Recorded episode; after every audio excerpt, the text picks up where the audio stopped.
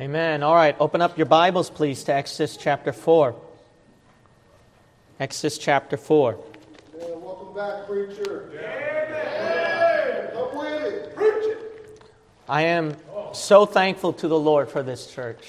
If I was not AWOL, if I was not absent for the past weeks, I would not have seen more of the your real strength. Real strength is shown when trial comes, right? Yes, yes. So I was able to see your true strength. Uh, finally, a church that's not dependent on the pastor. That's the greatest joy to a pastor's life. Usually, pastors who are dictators and controlling and abusive, they find that as paranoia. To me, it is bliss. Why? Because I don't have you guys bothering me anymore. I can move on with my life. I miss you guys so much. What a blessing. All right. Now, uh, don't get scared. I've come back with a vengeance.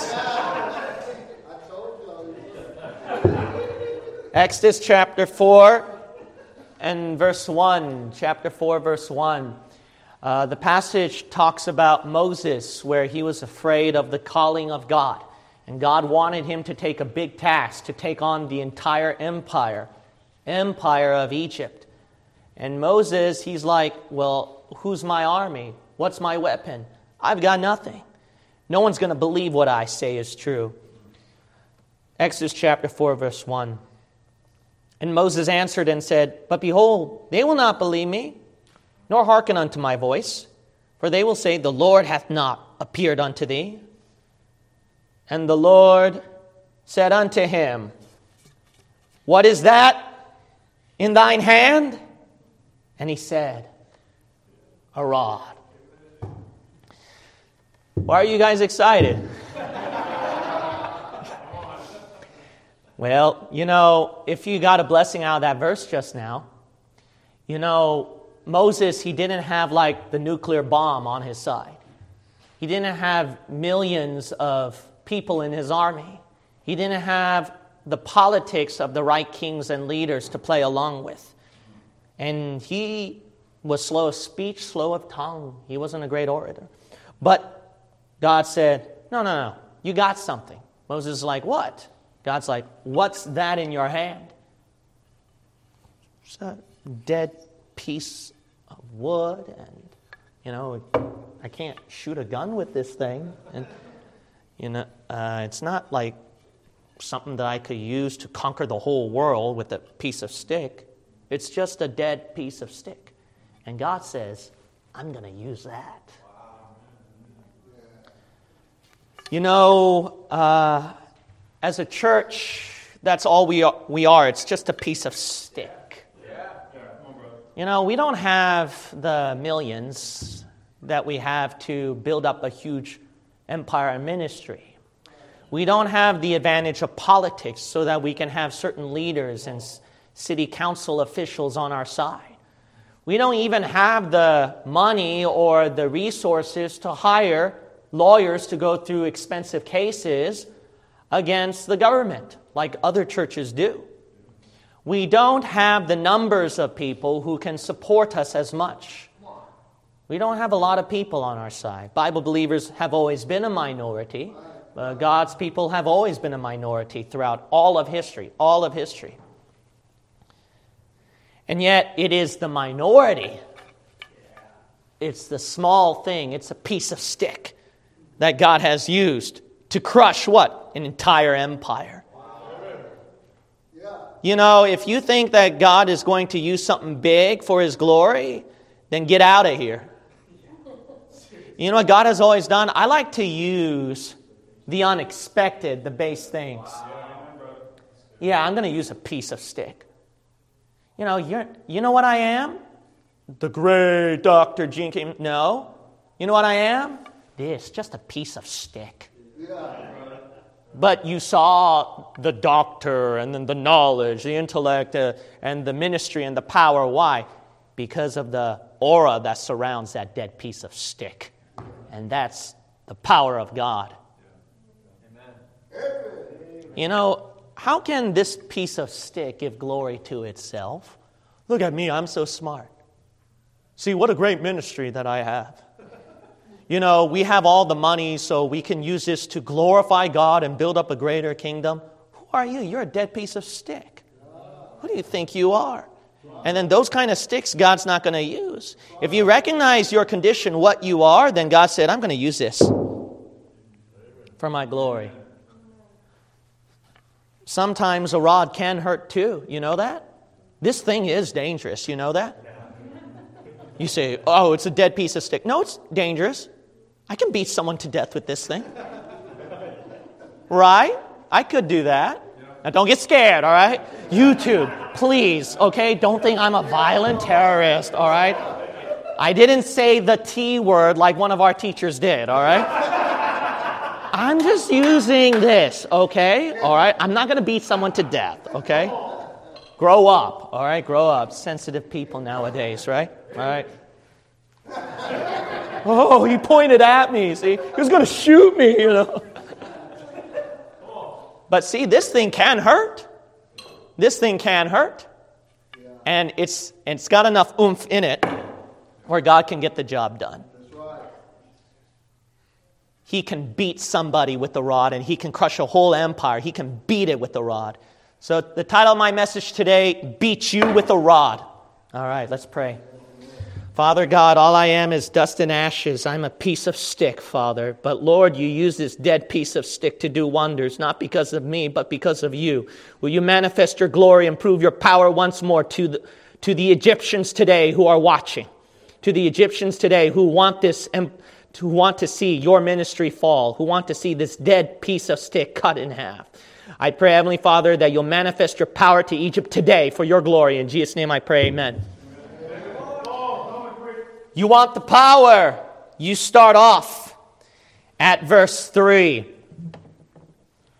And he said, Cast it on the ground. And he cast it on the ground, and it became a serpent, and Moses fled from before it. You know what God wants you to do? Oh, yeah, I got all the gifts, my plans, my goals in life, and of course I'm going to use it for the glory of God with my new job and money and no, no, no. God said, Cast it on the ground. What? But Lord, this is precious. This is no, you're a, this is all a dead piece of stick. That's what you've got. You know that? You know, you think that you got the wonders and that you got everything, but until you recognize who you are, what your condition is, then God can't use you. Do you recognize that all you are is a dead piece of stick? So God says, cast it on the ground. Lord, here's my dreams, my goal, my ambitions, everything that I have in life, because all it is is just a piece of stick, Lord. So I'll follow you. All right, cast on the ground. All right, you cast it on the ground. Lord, I lay my Isaac down. Lord, I cast away my dreams and everything that I have on your feet. Lord, I come down on the altar and I lay it down on the altar. And then guess what? God's blessing comes down on you and you get richly blessed and empowered. No, then a snake comes out. How many of you have came to a Bible believing church and as soon as you grew up in a Bible believing environment, started a Bible believing life, and some of you people watching us online have started to get into that, and then you start to lay your Isaac down and lay your dreams and everything to the Lord, and then it was not a blessing. It was not like things were getting better, but rather a demonic snake came out. And the devil just tried to ruin your life. And then persecution rose up. Bad things started happening, and you're like, I didn't sign up for this. But that's what happens. If you want to conquer Egypt, if you want the power, and even if you want God's blessing, you first need to give it up. You need to cast it on the ground because that's all you are anyway. That's everything you have anyway, is a piece of stick. If you don't think so, that all that you have is a piece of stick, God will prove it to you at the judgment seat of Christ. You'll have a bunch of wood, you'll have a bunch of stick, that will burn up at the judgment seat of Christ and say, See everything you had? Your dreams, ambitions, plans? All it was is wood, hay, and stubble. You should have laid it down at the beginning. Otherwise, it'll happen at the judgment seat of Christ. So you lay it down, but then you don't think about the next step. What you thought that was a sacrifice to the Lord and you should get a blessing, no, instead a serpent came out. And when that serpent came out, you know, the Christians, what do they do? Well, Michael the archangel, when he saw that serpent, the serpent can picture the devil right here. When the serpent comes out, Michael the archangel, he's way powerful than all of us. Like he could probably wipe us out with just a blink of an eye, like that. But Michael the archangel, he did not even dare to bring an accusation against the devil. You know, we know that Moses, he faced the serpent and he grabbed the tail, but you have to understand this that's not what he did at the beginning. If he just threw it on the ground and the serpent came out and he just faced it, charged it head on, and then just uh, faced it onward, then he would have gotten bit. You might have said, why? Because he didn't, he charged and attacked without God's instruction. God says, no, you're not going to face it head on. You're going to have to grab it by the tail. That's when he faced it head on. You know, the thing about a lot of these modern day churches nowadays, their problem is that, you know, Satan, uh, he's so weak. Greater is he that is in you than he that is in the world. Because of Jesus Christ, we're more powerful than the devil. And then Satan, he's just a mangly old lion. He's a lion, but he's old and he's got mangling teeth. And no, he that those teeth are still sharp. He's a powerful enemy. And yes, there should be a right kind of fear in there that, hey, this is a powerful enemy. I don't want to be stupid enough to charge it head on. When we attack the devil's kingdom, it's so important that we don't have this uh, wrong mentality that, yeah, we're going to beat we're going to charge hell with the squirt gun and stuff like that. A lot of zealous Christians have that in the beginning, but that is very dangerous because you don't know how weak you are and how strong that devil is. You're right that Jesus Christ is more powerful than the devil, but you're not. And wait till you're Job. You saw what devil did to Job. You think you can go through that? You got to watch out for that devil. Well, then how do we fight the devil? You don't fight it like, oh yeah, I'm going to beat you up. Trust me, when you start doing that and it starts coming down, then you get discouraged and tired, and then you go, oh God, you know, why aren't you helping me? It's because you charged him unwisely. You know how you uh, win your battles in war? You don't say stupid stuff, oh yeah, and do trash talk. Yeah, that's right. Come on, I'll face you head on. No, you're just being so stupid where you amp up your enemy more and then the enemy's just going to charge you with everything it's got and it's going to crush you. You know what you do in a war and a battle? You play smart. That's how you win wars. Is with that enemy, you don't uh, egg him on to attack you and you charge him head on. No, you use wisdom. And you go, How am I going to defeat this enemy? Look what God told Moses to do at the next verse. Verse 3 Moses fled from before it. Yeah, Anyone with common sense would do that in front of a devil, in front of a serpent, in front of danger. You don't charge it head on stupidly. You don't uh, dare the devil. You realize that, hey, I can't play dumb with this guy. I got to be smart. How do I win? Verse 4 And the Lord said unto Moses, Put forth thine hand and take it by the tail. And he put forth his hand and caught it, and it became a rod in his hand. You know Moses had to do? He can't just charge it head on and that's it. You're right that he charged him uh, up front, but he had to do it wisely. You might say, why? Because he had to pick it up by the tail. How do you pick up a serpent by the tail head on? You have to be smart about doing that. What happened? The Bible says, Submit yourselves therefore to God, resist the devil, and he will flee from you. That's why, because the devil finally turned his back. Because he stood his ground. The devil, that serpent turned its back, and then Moses saw that open opportunity and grabbed it by the tail. You know, when I talk, you know why I say when the devil starts attacking me, I try to motivate myself, I'm going to go uh, one up on the devil. What did I mean by that? What I meant by that was not as a foolish charge. If you do that, trust me, the devil, you're daring the devil and he will mow you down flat. What do I mean by I'm going to go one up more on the devil? What I mean by that is that's my tactic. If that enemy's going to keep making my life miserable, maybe he'll get off my back a little more if I tell him, hey, guess what? If you keep attacking me, I'm going to do one more good deed for the Lord. You know what I did for the past weeks while I was absent? Oh, I had to put one more level up, another level up, another level up, another level up. You know what? I'll just write a book on prayer. You know what? I'll have my boys to preach on this pulpit so that they can become better in preaching. You know what? I'll take time to plan my battles to build, uh, build up a bigger victory. Maybe if I wasn't absent that time, I wouldn't have come up with a lot of new things, huh? Maybe if I was just so preoccupied and busy as usual in the ministry, how could I take time to come up with more, one more levels, one more up on the devil? You know how you attack the enemy? You're wise.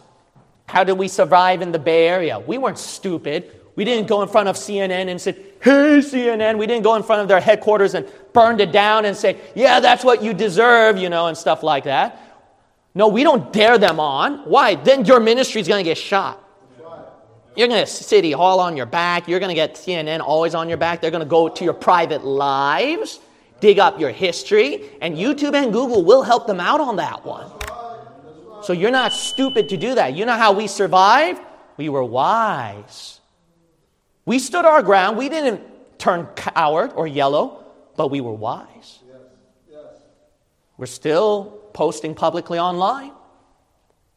People around the world are still watching us People around the world still getting under conviction and changing their lives. People around the world getting saved. People in our church are getting encouraged. Who would have thought that we would have a church in the Bay Area? Huh? Huh? Huh? Yeah, that's sure one up on the devil, don't you think so? Okay, we're to make you lose a church building. You're to wander around for years and you're to get discouraged and you're all to quit. No, we just got stronger and we got a better one over here. How you do that? Wisdom. You know, you don't dare the devil. No, there's got to be that wisdom like, okay, watch out, be careful, but use that wisdom where you stand your ground and find ways to defeat the enemy and grab it by the tail. And that's the thing, that serpent comes at you. And then he's trying to make you all miserable and he's trying to destroy you financially, attack your homes, attack your health, and then attack within the church. And then when that serpent comes at you, you know what? It's not like foolish, oh yeah, I'm built for this, head on, come hit me. No, then you'll get hit hard. You know what you need to do? You fall on your knees and pray and let the Lord speak to you and let the Lord tell you, hey, this is how you do it. Grab it by the tail. And you need to see that moment where you grab it by the tail. And when you do that, then you've overcome and then you're about to conquer Egypt. You know how this church ministry was able to produce much fruit for the Lord? We had to first go through the serpent's attacks. And it's by overcoming the serpent's attacks and using the wisdom that we can to keep surviving and standing our ground that we were able to conquer Egypt. You don't conquer Egypt just like that you have to cast it on the ground first, friend, and then you have to let that serpent come at you. And then you have to learn how to survive a serpent. Then you can pick up that rod and conquer Egypt. You know, uh, we got every disadvantage you can think of in the world. Yet the Lord blessed it with such mighty fruits that God has not given to any other apostate, all world powerful organization. Why a dinky little church like this where we have every disadvantage in the world? You know why? You know why? You know why? Some people casted something on the ground, let the serpent come right at them, and then stood their ground and grabbed it by the tail. That's why we were able to conquer some stuff in Egypt. You ready? Until you do that first, we can't go through these next points. Until you do that first, we cannot go through these next points in these sermons and get the encouragement you need to conquer Egypt. The next thing I want to cover is verse 20 through 21. verse 20 through 21. The Bible says, And Moses took his wife and his sons and set them upon an ass, and he returned to the land of Egypt. And Moses took the rod of God in his hand. And notice how the Bible says that word, it took the rod of God in his hand. Not just a rod, it's of God. Rod of God. That's some piece of stick, man. And he says, and the Lord said unto Moses, When thou goest to return into Egypt, see that thou do all those wonders before Pharaoh which I have put in thine hand. Look at that right there. You know what? Now God says, okay, it's a dead piece of stick. You cast it on the ground, you face that serpent, and you grabbed it by the tail. Now, let's see what this dead piece of stick can do. You know one thing that we can learn from this dead piece of stick? A dead piece of stick can conquer a nuclear bomb. This dead piece of stick can conquer every powerful system in the world. This dead piece of stick is more advanced and more fast and greater than all the systems of the complicated computer networks combined. It's a dead piece of stick. And God says, "Let's go conquer Egypt."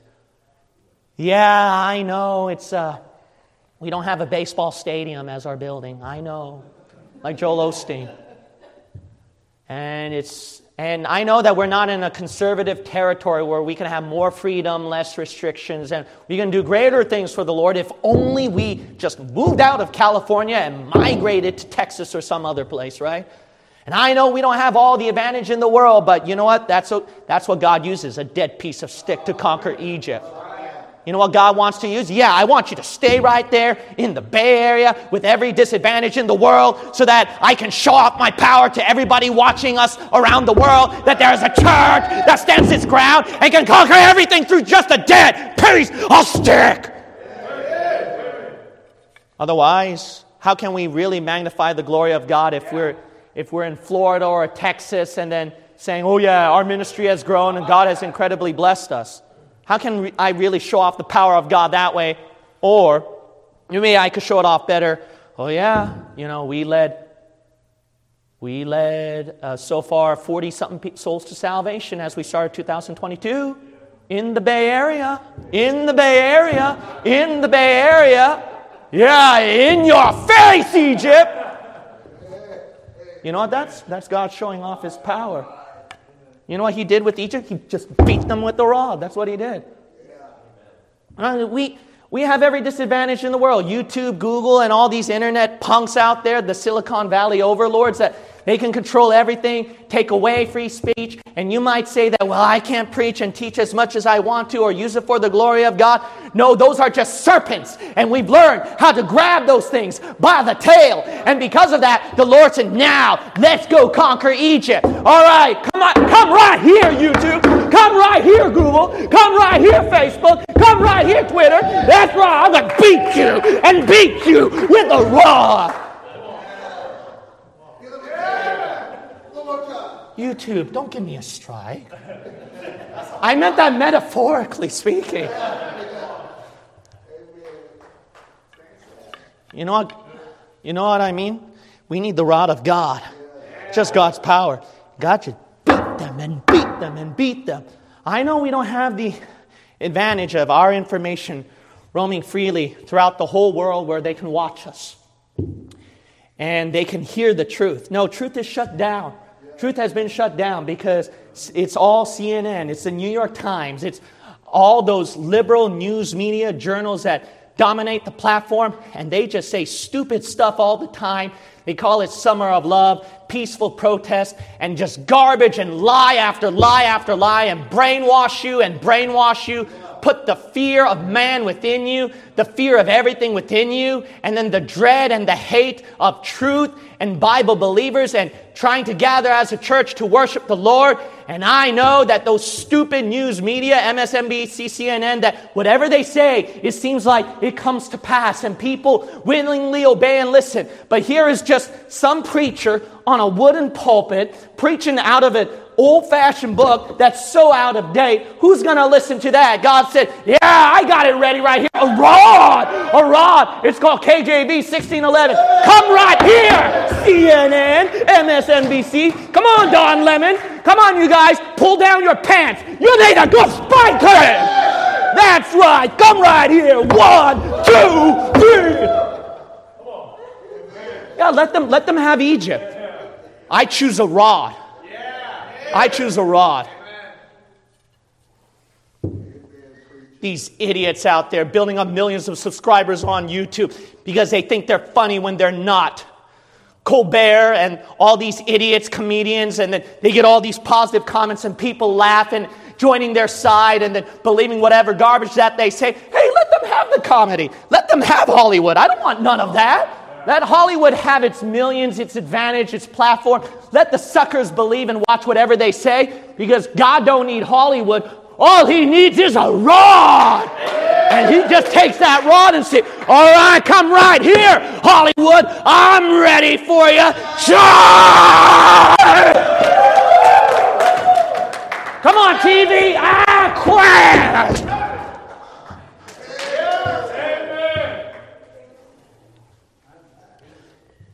God, all he needs is a rod.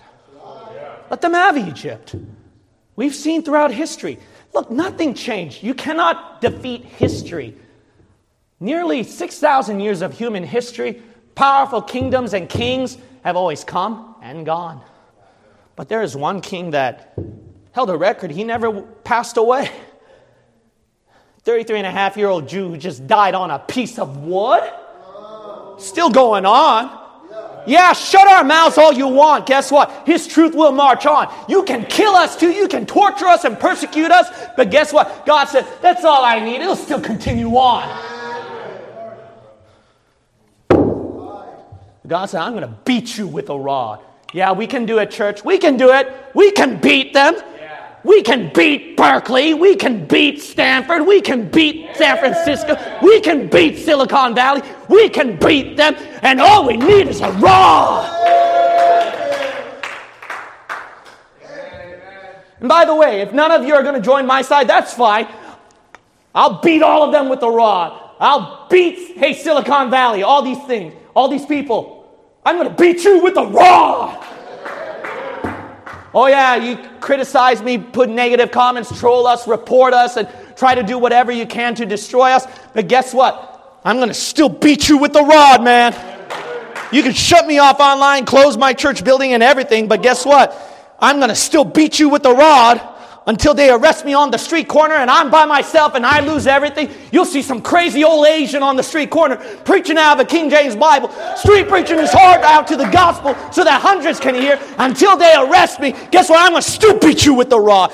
Put me in prison. I'll still beat you with the rod. I'm going to try to win souls inside there until you torture me and gag my mouth and put me to death. Guess what? My blood and my death, it will beat you with the rod. God will beat you with the rod. He will beat you and beat you and beat you.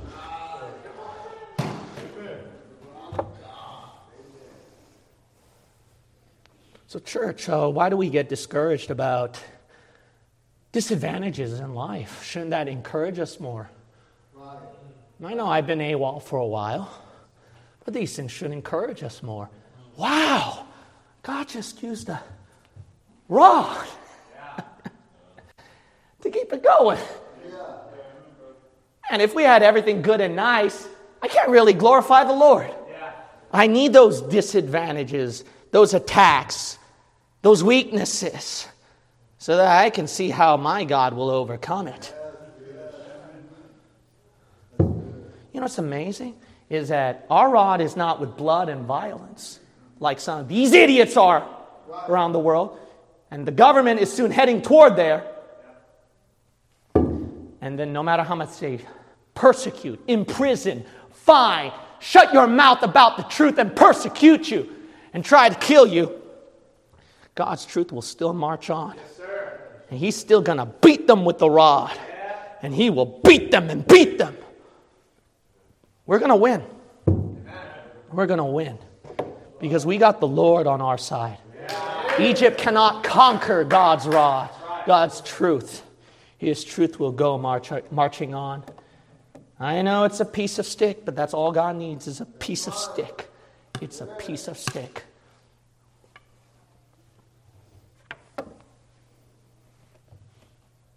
I want you to look at chapter 7, verse 12.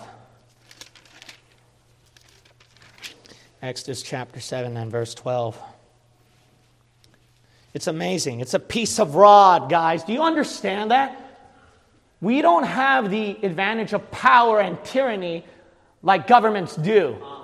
Fining, imprisoning, scare tactics, and disguising it with love. You know why they keep calling it, we're doing it for your safety, we're doing it out of love and care for you? It's socialism. No, we don't use that word, you know. We're doing it for democracy. You know why they have to use those words? Because their actions don't show the love. Their actions don't show that they care. So they have to, all they could do is word it out. We don't have to word it out. By our simple actions, it shows.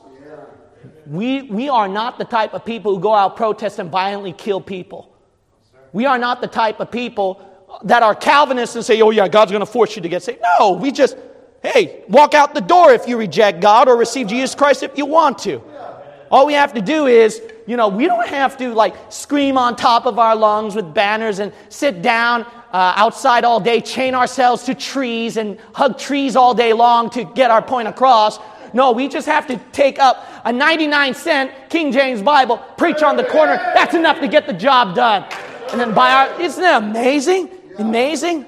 The Roman Catholic Empire and Church, they had to build up their religion through torture, through forced inquisitions. Islam had to do the same thing, and that's why it's the world's gross, most fastest growing religion. They had to do it through bloodshed. You know how liberalism had to survive? They need schools. They need the colleges because they know that they'd be butt naked and they can't survive with those stupid professors studying PhDs and spouting their lives for them. They need CNN. They need MSNBC. Why? Because without them, they would pee in their pants and they can't control the people. They need CDC. They need WHO. They need the government. They need some officials to enact the rules and the law so that they can force their power. Guess what? We don't need any of that. We just have the love of Jesus Christ. And all we have to do is take that rod and, yeah, I'm going to beat you with love. They get so scared. Isn't it amazing? It's called a Chick tract. Oh! They're, they think this is a dangerous weapon. Can you believe that? They think this is a dangerous weapon. YouTube right now is probably giving me a strike for doing this. They think this is a dangerous weapon right here. It's, it's called freedom of speech. It's called the gospel. Oh, hate, hate, hate. We're going to die. It's thanks to you people. We're all going to get sick and die. It's called the gospel. We're not like some of you idiots going on comedy networks, needing Hollywood and news reporters and educated schools where we can rip off thousands of dollars from sucked up families who are suckers to that system. We don't need all of that so that we can brainwash the people. No, we just say, come to church, it's free. If you don't want to come to our church, you can walk out the door. It's called a church. Oh, oh, close it down. Close it down. You're going to kill all of us. You know what it's called? It's, it's, it's not like Facebook, Twitter, where both liberals and conservatives realize it's a dangerous tool. It's not, it's not technology. It's not powerful. It's called a book, King James Bible. And they scream like little children. And once they see like a bunch of people just walking inside a building and not not doing anything where they're killing people, they say, We'll never forget January. We'll never forget January. It was a hateful day. It was a horrible day. We were all going to die. It's the end of the world. Wow. You see this world? What a strange world. What's what is a piece of stick, man? You know why? You're scared, aren't you, of a piece of stick? Oh, it's just a small fringe of minority weirdos. You're scared, aren't you? For a majority who's so powerful, you're so scared. It's called a rod. Yeah. And you're afraid that we're going to beat you with the yeah. You know why? Because we dodged all your fancy machine gun bullets. We dodged all your swords. We dodged everything, but you can't dodge one little swing of our rod because your rear end was sticking out all that time, and we kept beating you and beating you and giving you a spanking. And all of you crying was when, oh, ah, he spanked me. He spanked me. Oh, it hurts. Lock them up, arrest them. Oh!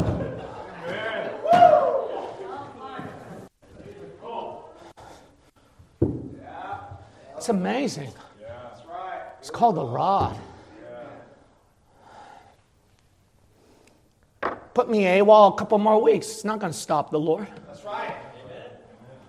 His truth will march on. That's right. That King James Bible lived longer than I ever lived before I was even born, man. What are you going to do? You can kill me, drop me dead. You ain't going to stop that book.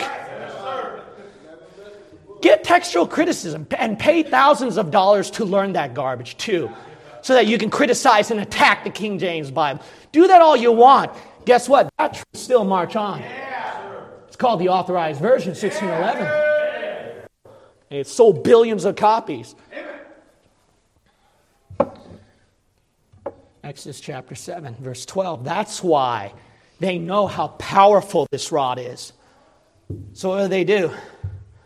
They go to verse 12, Exodus 7 12. For they cast down every man his rod, and they became serpents. See that? The devil knows, these evil people know how powerful that rod is. So they don't look at their fancy gizmos and their technology civilization. No, they want that rod. They want that piece of rod. Ronaldo, you still have that candy cane? Give that to me, brother. So then we're going to make it a little bit more fashionable.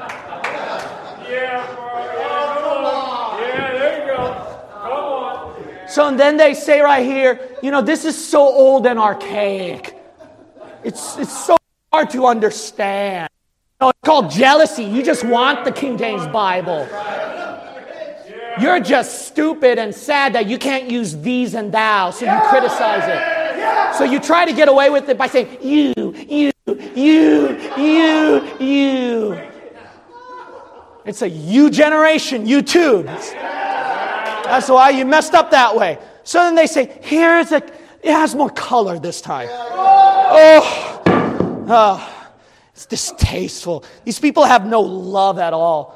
Such mean spirited, evil, weird, cultic friends who never graduated from theological seminary like I did. So look at this. Look at my rod. The Lord is in it. Our God is a sovereign God who predestinates his elect. And this thing has a little bit more grace to you because you're such a you generation. So you need a grace to you so you can feel better. It's all about you. Brother, it's about you. Look at that heart. Oh, it's not about you. It's you. It's you. Joel Osteen, your best life now, it's all about you. And I will smile to keep it going.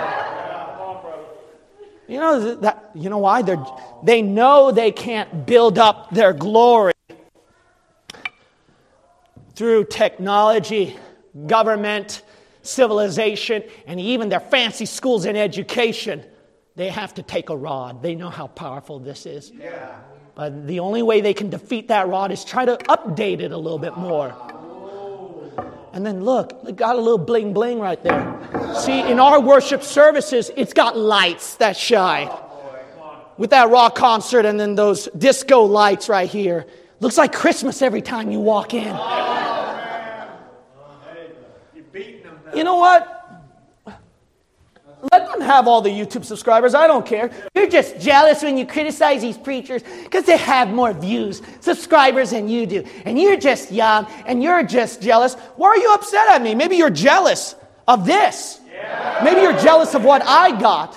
I got the truth. You say, I'm not jealous of you. Why are you watching me then? Why are you watching me? I know you guys are watching me. Oh, don't, Don't be stupid. We're not stupid. We look at the comments. We've seen trolls. We're used to this for many years. Don't fool me, buddy. Why do you have to mention about me in your videos then? If I'm not that important and you're not that jealous of me, why do you have to put my name so you can build up more views, huh? Why do you have to mention about me? There's something I got that you don't have and you want it. So then you pretend some of you suckers out there and you apostate preachers and YouTubers out there, you take what we've got as Bible believers and then say, we have the same thing like they do. But it's just more loving. See, it's red right here. It's more loving and it's more fun. It's green right here. See, so we're more fun and loving. So subscribe to our channel. Come to our church. And one of these Calvinist bozos, one of these anti KJV bozos who declared himself to be a pastor, and he was wearing shorts and with his hat on backwards, looked like a rap star. I couldn't tell if he was a pastor.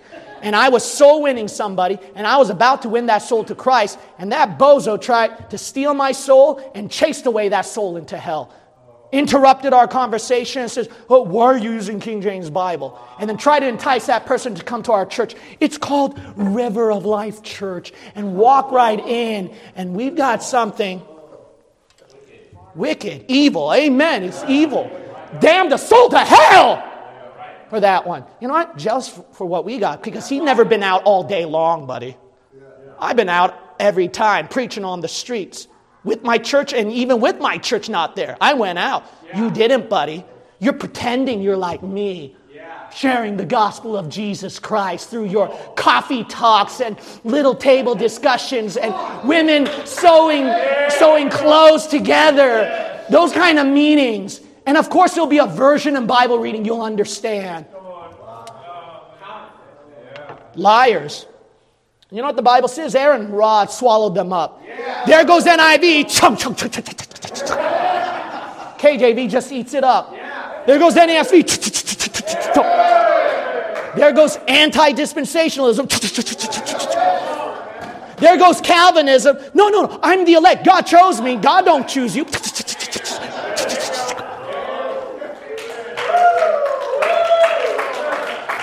It's called liberalism. Summer of love, your safety. And we're doing all this chunk, chunk, chunk, chunk, chunk, chunk, chunk. Even lost people know you're a bunch of clowns now and they're speaking out. Man, see? All they can do is imitate. I'll kick them. I'll keep kicking them. I don't apologize for that. All right, Exodus chapter uh, 14.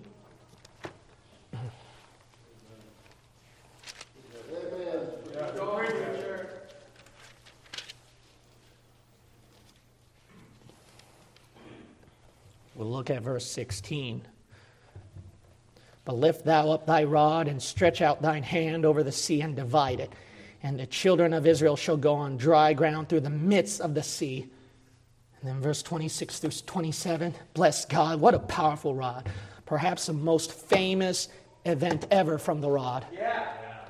And the Lord said unto Moses, Stretch out thy hand over the sea, that the waters may come again upon the Egyptians and upon their WHO and upon their CNN and upon their MSNBC and upon their Google and upon their YouTube and upon their Bidens and upon their liberalism and upon their NIV, NASV and upon their grace to you, John MacArthur, Paul Washer, Living Waters of Ray Comfort and upon their Joel Osteen and Bishop T.D. Jakes and upon their horsemen. And Moses stretched forth his hand over the sea, and the sea returned to his strength when the morning appeared, and the MSNBC, CNN, YouTube, and the NIV and apostate churches fled against it.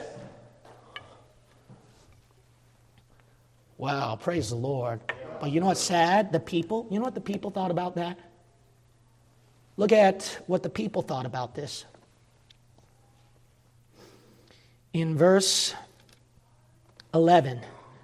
And they said unto Moses, their pastor, because there were no graves in Egypt, why hast thou taken us away to die in King James onlyism, in dispensationalism, in a pre trib rapture, in uh, standing against the world, in non compromising, in street preaching, Bible believing church. Wherefore hast thou, the pastor, who's a weird little guy, who's arrogant and unloving, dealt thus with us? And I bet you they waved their hands like this when they were talking. Hast thou dealt thus with us?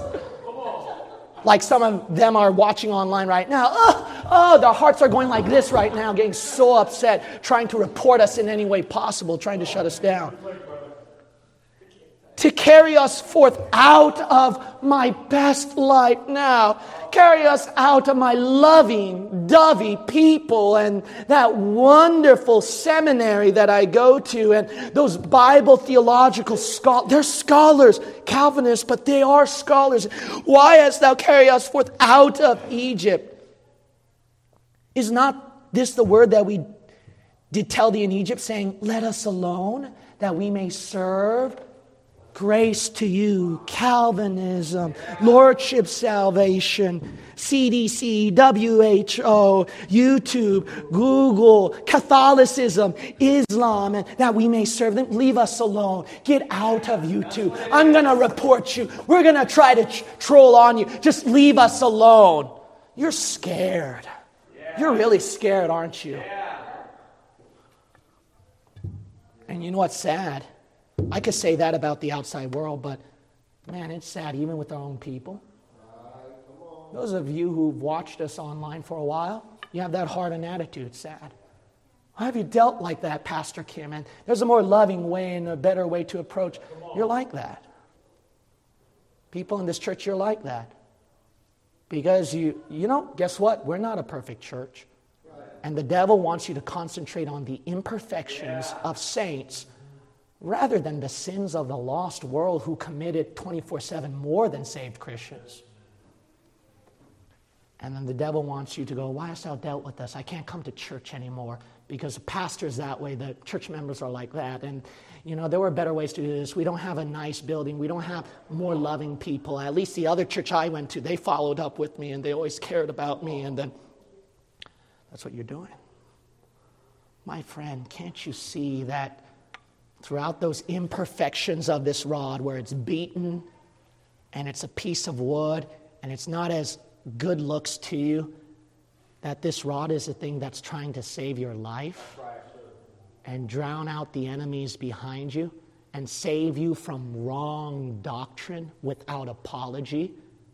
Get you to treasure a perfect book, believe in a Bible with no mistakes, without apology to get into full truth and outside of that wicked world to live a holy, separate, sanctified life without apology. Wow. You know what? God just wants to split that Red Sea for you yeah. Yeah. and save you and deliver you. But you don't want it. Every time God tried to deliver you, you always try to find some imperfection in that rod. Look at that. It's got a mark right there. Look at that. It's got a mark right there. And these rings are just not lined up right. And oh, it's beaten and it's about to split in half, and we could do it better. And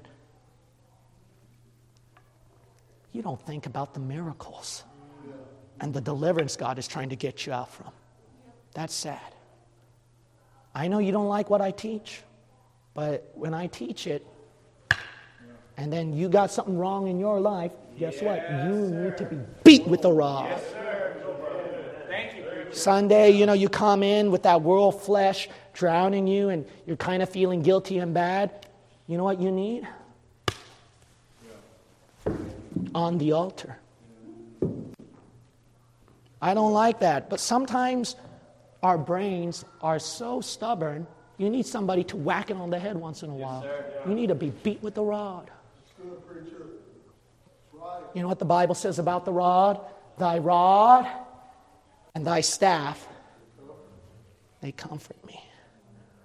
You know what the shepherd does with the sheep, with the staff sometimes? The sheep goes around the wrong direction. What does it do? It beats it to get them back in the right path. If you don't like it, then I'll agree myself in this much. I believe this is 100% truth if you don't agree with it. Gene Kim, oh, needs to be beat with a rod. I need church. I need the Lord. I need Bible believing truth, even though it's unpopular and my flesh hates it. How many times have I wanted to shut down YouTube, run away from a ministry, try to play politics and get away from everything, run my own life? You think I want to live here in the Bay Area and everything? You're nuts. How many times have I wanted to get away from all that? But guess what? I need to be beat with the rod. I need that rod, no matter how unpopular this rod is. Exodus chapter 17, verse 5 through 6. Verse 5 through 6. Some of you don't like this rod. It's hard, especially if you raise children, especially if you get married. What happens, this rod doesn't seem to work for you anymore and the world becomes easier options.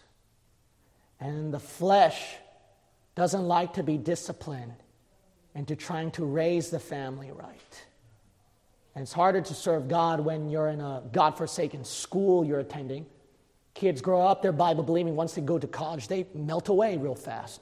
Why? Because it's hard to serve God with the rod when you got Egypt all around you. It's hard to serve God in a Bible believing way when you keep subscribing, watching a whole bunch of different channels that yeah. don't agree with each other and teach a whole bunch of wrong doctrines. Yeah. Because sticking to a Bible believing channel is a rod, it's so hard. But you know what? I know be- getting beaten with the rod is not good, but guess what? It's because that you got beat with the rod, you're able to drink and you need to be beat to get that water. Look at this. Verse 5. What did God say? How to feed the Jews when they were thirsty. And the Lord said unto Moses, at verse 6, Behold, I will stand before thee there upon the rock in Horeb, and thou shalt smite the rock, and there shall come water out of it, that the people may drink. Oh, it's there's there's got to be more easier ways, softer ways. No, you need to get beat. God, is this suffering necessary? Is this trial necessary? This health deficiency, this is so hard. Do I need? Yeah, it's the only way. Suffering then pours out blessing.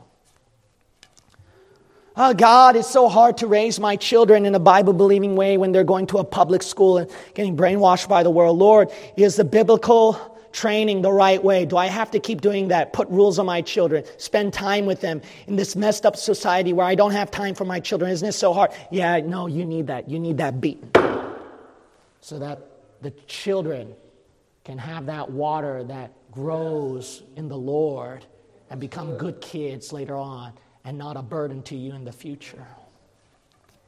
I know, uh, man, we got the disadvantage of not a nice building. We got the disadvantage of the Bay Area. We got the disadvantage of no politics, no connections with other pastors and leaders. I mean, we got the disadvantage of not a lot of people in our church. We got the disadvantage of not uh, fancy lights and the electric guitar and the drum set that can make us love the Lord. We don't have those gay little boys on skinny jeans, jumping up and down like hopping bunnies so that they can attract the attention. We don't have that. What a disadvantage. We don't have Justin Bieber boys in our church to attract all the people inside our church. We don't have that. It's so difficult. We don't have all these programs like these other big churches have. What a disadvantage we've got. Uh, we don't have, we have the disadvantage of everything. The disadvantage of coming to church formal, dressed, women in dresses, men in ties, and oh man, what a disadvantage. We have to come like that, and yeah, you need to. You need that so that the water can come out and you can enjoy a good drink. What's that good drink? It's called a Bible Believers Blowout! Featuring Wilson Calvin, Terrence Calvin, Aaron Kogel, Dennis Knowles. You know what that is? A bunch of people of so many different nationalities, age groups. Oh, we don't have the advantage of many people of my culture. We don't have the advantage of many people my age. We don't have many people of the, my own gender. And uh, look, you know what you saw at the blowout? Here's a little child running around here, a grown adult right here, a sick person right here, hopping on one leg right here, a person whose voice is about to give up the ghost, but just running around and yelling his voice hoarse. Here's a Korean who's been serious all day long but started to run around. And here's an American that starts to run around. Here's a black person hugging a white person. You never seen that in BLM Lives Matter before. What a miracle. And what is that? We got the disadvantage. It's called a blowout. And bless God, when I see that every day, I say, man, what a great God. What a great God. What a great God. Different cultures, nationalities, age groups, holding hands, loving the Lord Jesus Christ. Called a rod.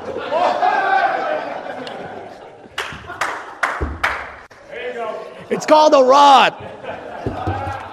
I'll, I'll pay for that, brother. I'll pay for that. Here's an extra.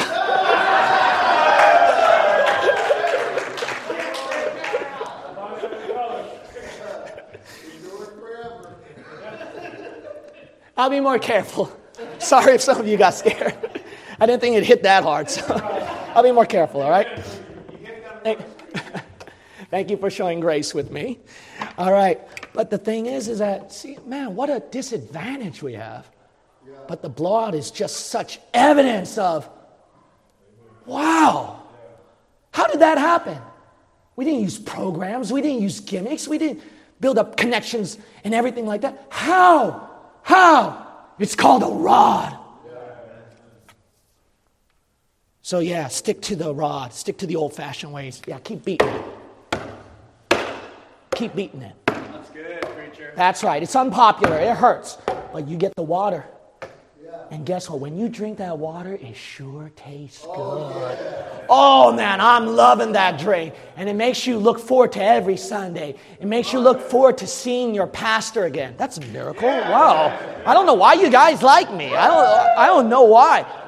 It's called, uh, I can't wait to fellowship with my brothers and sisters in Christ. I can't, how? What? We're, we're different in cultures, aren't we? In thinking, age, gaps, and everything. How can we, like, I can't wait to fellowship? You're drinking the water, bud. All because you got beaten with a rod. But if God never struck that rock, you get no water to drink. All right, let's look at Deuteronomy 34. Let's wrap it up. Thank you for your patience. I'm going to finish it now. Oh, actually, I got two more passages. So 17, verse 9. All right, let me wrap this up quickly. Exodus chapter 17 and verse 9, and then Deuteronomy 32. Deuteronomy 32. I'm not supposed to preach this long. I don't know why I'm preaching this long. I'll wrap it up. I, hope, I just want to, I want you to be encouraged. I don't want you to be discouraged through all the trials, the hardships, and the attack after attack after attack. I want you to be encouraged. It's what we need. It's what we, we need this. I know it's a disadvantage. I know it's hard and it's not popular and it hurts because you get beat. But man, it sure tastes good. There's something strange. It's so strange do all the statistics, empirical studies on the King James Bible. It doesn't make sense. You cannot get experience, you cannot get experimental proof, scientific proof on why the Bible just somehow makes you keep living for the Lord and give up your hopes and dreams. praise the Yeah. Wow. What a rod. But you can do that with Facebook, you can do that with YouTube, you can do that with CNN, the news media, the liberal schools. You can pull up statistics, empirical evidence as to why they attract their people. They need fleshly gains, they need power. All we need is the Lord yes, with a beaten up stick. Exodus chapter 17 and verse 9 through 13. This will encourage you. And Moses said unto Joshua, Choose us out men and go fight with Amalek. Tomorrow I will stand on the top of the hill with the rod of God in mine hand. What happened? The Bible says in verse 12, But Moses' hands were heavy, and they took a stone and put it under him, and he sat thereon. You know, here is the man of God holding up the staff because that rod is powerful, and it is needed to win the battle. But then that pastor, so heavy, Lord. I'm only one man, and I can't do it. Oh, God, it's so heavy. You know, you can't get one person in the Bay Area to keep beating up people with the rod. You know that? That's right. Hey, onliners, you can't get one person on YouTube to keep beating someone with the rod. You know that? Yeah. You know what we need? When this rod is right here, and my hands are heavy, and then here goes the man of God and says, Oh, I feel like quitting. People think that I don't love them, and I, I think I am a little mean and a little strong right there. And oh, God, it's so difficult to pastor church. I, I don't think I'm qualified. And Lord, maybe I should tone it down a bit, and maybe I shouldn't teach that doctrine anymore. And then, and then here comes some church member that comes up and say, "Hey, pastor, come on, come on, no, no, no, no, you need to teach that again, pastor. No, no, no, I love that sermon. Maybe so and so walked out the door, but I need it, pastor. Come on, lift up that rod. We need you. Yeah, yeah, get that rod. Yeah, pastor. Uh, I know that so and so complained about the lack of resources in the church. The nursery is not that well. The Sunday school is not that well. But pastor, we need that. We need that. Come on, come on, lift up your hand a little higher." You know, I, I almost thought about canceling the blowout. You know that? I almost thought about canceling the blowout. Bless God. Thank God for those people. Oh, man, we need more of the blowout. Yeah, yeah, that's right. I'm coming back next year. Yeah, yeah, we need it again. Hey, where are we having another one? No, maybe we should quit. I'm too tired. No, it's okay, Pastor. Come on, come on, come on, do it. That's what we need. Uh, you know, to, imagine, you know what's going to happen if I tell this church all of a sudden, hey, church, you know, my preaching and my teaching is too pointed and too sharp. So I'm going to water it down a bit. Yeah, yeah. You know what? Why I'm going to get the reaction from my church? Ugh, ugh. Guys, I'm going to water it down. This is too much. It's too pointed. How do you think you guys are going to react after that? No, Pastor! No! Don't you dare, Pastor! I'm going to walk out of this church if you do. Don't you dare compromise. Keep preaching the truth. I'm praying for you. Here, I'll even pay you to keep going. Come on, just keep preaching the truth. That's the kind of reaction I'm going to get from this church. I ain't going to get away with the NIV in this church. I ain't going to get away. Guys, guys, isn't this better? Guys, let's do it. Uh, you sure? No, no, it looks pretty. Guys, look, it fits me just right. It's my size. You want this? Yeah. I don't know why you guys like this. I don't know why you guys like this. What a rod. Yeah, you know what I need? I, son, we can't have Gene Kim doing this every Sunday. We need a Sean Lawler to put some honey over there and then just do this every Wednesday. Then we need a Tom Cho to come over there and beat them every Sunday. Then we need a Max to give them a little mercy and do 20 minutes of doing this one. Then we need a Ralph who goes a little longer and do one hour of this one. Then we need a Daniel Price who just needs to keep doing this one. And then Robert Garcia, hey, you bunch of drunkards and liquor guys, you need some spirit filling. You feel the spirit now? Yeah, we need that. Thank God Gene Kim's not there all the time. What a blessing, man. Bless God. Deuteronomy 34, let's wrap it up. What a rod. The Christian life is hard, but I always tell my wife, we went through unspeakable pain together, but I always tell her this it's been painful, but it's been never boring. Sometimes it's sad. I would tell her, Do you ever regret marrying me? Do you regret leaving everything behind to be in this ministry? It's just a piece of steak. That's all I got. But she said, No, my life's been changed forever. What a life. I found a new family now. I found a new thing to love now. I don't want to go back to the old way. What a rod. What a rod. Deuteronomy 34, verse 12. Verse 11. In all the signs and the wonders which the Lord sent him to do in the land of Egypt to Pharaoh, and to all his servants, and to all his land, and in all that mighty, what? It didn't say rod, but that's what it was pointing out. And in all the great terror which Moses showed in the sight of all Israel. You know what the importance was? It's not a stick, because all it is is a stick. Because God can use any other object, not a stick. You know what it was? It was the hand. It was the person holding the stick that God used. That's who God used, is the hand. You know what God wants? In a, in a land of Egypt where you're in a total disadvantage, you have no advantage whatsoever. God says, I just need you, son. I just need one. Come over here and let me use you. And bless God, guess what? That person, God can fill one person so much with the Holy Spirit that the person can pass it down to another person. That's how powerful our God is.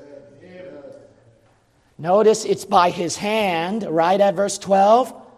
Who got that? Who got the hand at verse 12 after Moses? Verse 9.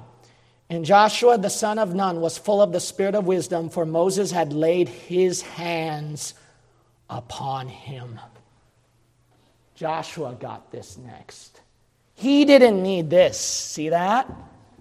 Wow. He didn't need this. He needed the he needed God who was in that person. He needed what Elisha realized. Hey Elijah, I need a double portion of what God has given to you. I need that spirit filling within you. Yes, yes. God has used these hands, whom I'm not worthy at all.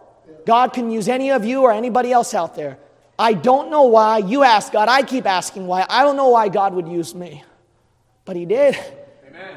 And these hands have passed upon you. What will you do with that special power you've got in your life? Will you pick up a rod and beat some things with me? Well, Pastor, I'm not like you. I can't beat everything in life. That's okay. Just beat up as much as you can. Yeah, yeah. Beat up as much as you can, and pretty soon, you know, when you're going like this, you're like, this is fun. Then, then you go, hey, I should do a little more. It comes naturally to you. And then don't worry, I'm not going to beat everything. You think I can beat everybody? Nah. I'll never beat everybody. More wolves will come out. More apostasy will rise. 2022, we're getting our freedom back. No, it's going to come again. And guess what, buddy? God will be ready. And God will see you coming. And God will be ready for you. I'm just going to do what I can before the rapture to beat everything that I can out there in our government, in our schools, in our cities, and in the false churches and the systems. I'm just going to keep doing this. Amen.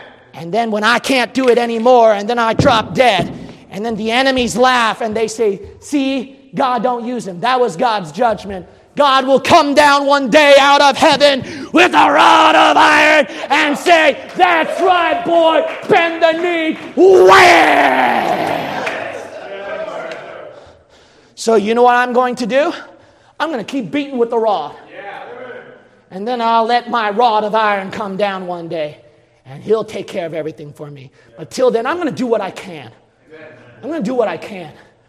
Give Jesus a fewer things to beat, you know. I'll do as much as I can so that the Lord can be proud of me. Till then, I'm going to beat with the rod. Every head bow and every eye shut. Will you cast down your rod on the altar with me today?